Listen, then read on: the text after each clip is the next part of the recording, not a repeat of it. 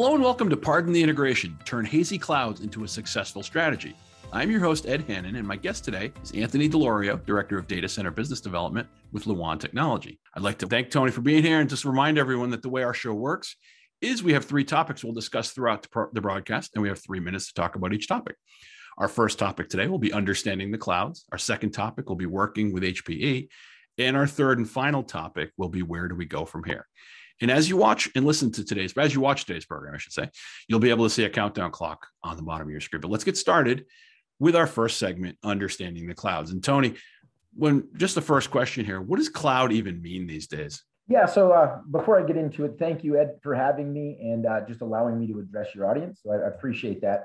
Um, I think first and fundamentally, when we look at what a cloud means, we have to understand that cloud is not a thing. Uh, it is a business operational strategy. As long as we can all come to an agreement on that first and foremost, um, whether you're looking into private or public cloud offerings, I think the meaning behind cloud is the same, and it just boils down to simplicity. So, for example, the public or hyperscale clouds that we know today allow companies to consume IT faster and more efficient than we've ever seen in the past, right? So it's it's really quick and it's at your fingertips. Um, on the private cloud side, we've also enabled ways to do that through consumption models.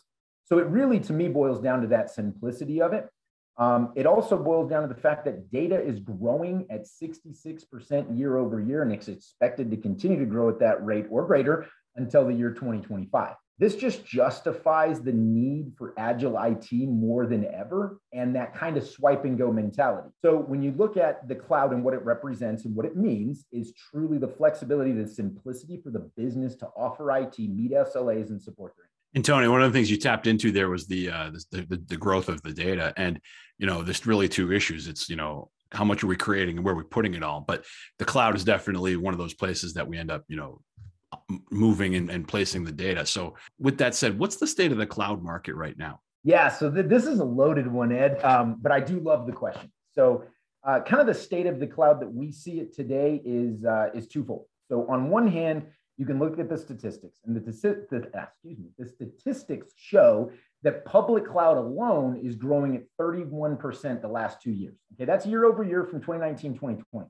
But if you're also doing your research, you're seeing that the analysts are showing a greater adoption in the last two years. Now, why would that be? Everybody's remote, Ed, right? COVID sent us into a whole different realm. So we truly believe that the statistics are skewed because of some circumstances, i.e., COVID.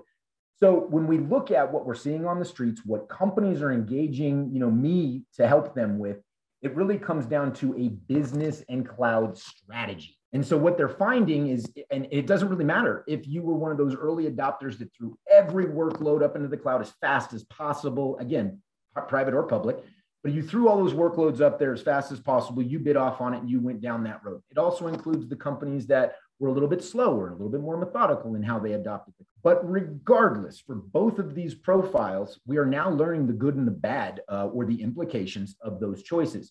So what I see the most of are companies are pulling back, and I'm not saying they're getting out of the cloud at all, but they're pulling back on strategy and saying we need to redevelop. Look at our business initiatives, look at our SLAs, look at what we have to do as a business or what our IT team is expected to do to support us, and then create a strategy to go forth from there. And then the next question that sort of close out the section is why is it important to really first understand business outcomes before you worry about the cloud? So again, you know, a lot of those guys, those customers, those uh, those IT professionals threw a lot of workloads into the cloud. They realized, hey, based on the activity level of this data, based on the performance level of this data, maybe the SLA that we have to deliver on the performance level, um, there's a lot of gotchas. We've got egress, regress, we've got growth rates, right? And these are things that were not necessarily discovered during the sales campaign or, or the discovery side for the customer. So we're, we're, we're, we're so we're seeing a lot of businesses come back again, as I was saying earlier, focusing on that strategy and evaluating the business outcomes. And depending on where your business outcomes are, the public and private cloud will provide you uh, the right benefits or the right solution to the initiative. However, it's pulling back and uh, being more methodical. Excellent. Now I want to move to our next uh, segment here, working with HP. And I know you guys are a partner of HP. So simple first question here. How has HP helped your business? Yeah, uh, kind of an easy one. Um, I would say even a layup for a podcast, right? But uh, HPE is one of our best partnerships. So, bar none, I have to put that out there because it's just the truth and transparent. Um, in my opinion, though, HPE is the only vendor right now that's looking to create solutions based on the IT professional, what the business is asking, and the flexibility and operations that we need, right? So, kind of comes back to where we were talking about the simplicity of the cloud. I see um, from being entrenched, and I've had a long career with multiple of, uh, of these vendors out there, but I see uh, reading between the lines that HP is truly focused on that. And I say that because they're giving the most flexibility within the product offering. As a quick reinforcement to that for the audience, um, you start with DHCI. Nobody's done that. That is very new, right? They're a pioneer in the DHCI realm. So you have to applaud HPE there. Um, from the simplicity and the agility of simplicity, I mean, that is what SimpliCity's baseline is. So that's great. They have that. And then lastly, if those solutions for whatever reason don't work in, they have strong partnerships with Nutanix. They really have the rounded out portfolio when you start going down some of those roads. And remember, that goes into the cloud offering as well as we look at maybe tiering or we look at stamping or controlling metadata before we uh, before we uh, throw that data out there. And then along with HPE helping your business, how have HPE's products helped your customers? Kind of down the same answer. So I don't, you know, I don't want to sound like uh, uh, like I'm, I'm trying to dodge it necessarily but the assistance to our customers is is is also how it's helped my business right? Because candidly my customers don't succeed. My, my business uh, doesn't succeed. So we see in the same kind of realm of that the, the flexibility the simplicity even service offerings like GreenLake, where, where you can go in and consume IT differently. If you've ever looked at a private cloud and you want to keep that level of control, GreenLake allows you to give it the simplicity of expansion or the simplicity of consuming those resources on the upfront. So it's just a license key to unlock and you go, right? So it's as quick as maybe swiping a credit card on Amazon and running free with the public cloud.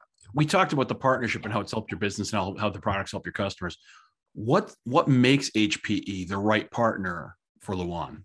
I can sum it up real quick. Um, ecosystem.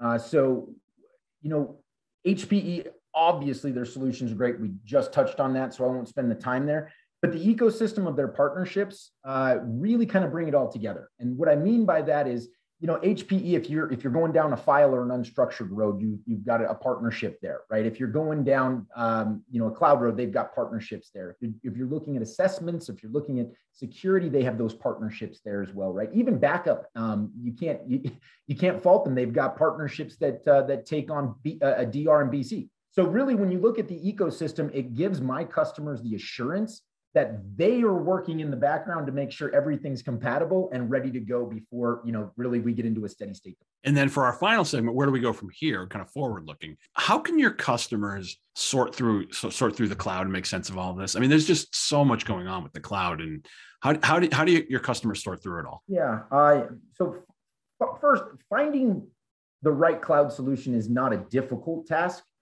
However, there are some areas of consideration that I would coach my customers to, to make sure they're not overlooking.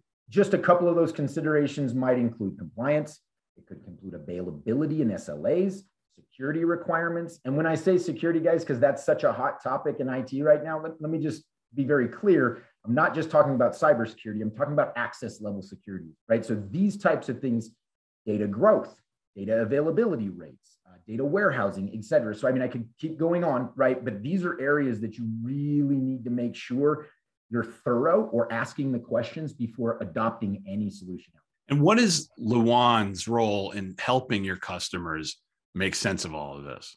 Yeah, so we're, we're kind of the coach expert, if you will. Um, so first, we like to understand the goals. The, we have to understand the end game, and then how I coach my team is we understand the end game to a T. I mean, we really have to understand that end game. And then we work backwards. It makes it so much easier to work backwards. And it doesn't, it's a consultative approach versus a, I'm going to sell something today. And that's what we try to avoid. Um, so as my team kind of goes back and looks at that and then back works backwards through that, we're coaching and educating our customers on the solutions and on the implications of the solutions. That's one thing as a, as a manufacturer rep for 15 years, um, I could not understand why partners would not touch on the implications, knowing knowing they're going to have to support this for three to five to seven years. So that's a big one for us.